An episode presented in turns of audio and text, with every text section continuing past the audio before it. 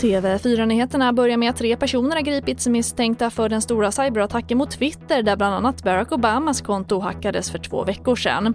Och bland de gripna finns en 17-åring i Tampa, Florida. I attacken skickades en tweet ut från de hackade Twitter-kontona med uppmaning att skicka bitcoin till ett kontonummer. Även Bill Gates, Elon Musk och Joe Biden drabbades. Och här hemma råder det fortfarande brist på de snabbtester för covid-19 som används för att provta patienter som läggs in på sjukhus. Bland annat är behovet stort i Region Stockholm. Däremot är tillgången god på de tester som är till för allmänheten i huvudstadsregionen. Och det finns också gott om tider att boka. Man kan beställa det här testet vid 1177, man kan få det gjort inom en vecka. Eh, I onsdags hade vi 3500 lediga tider för detta.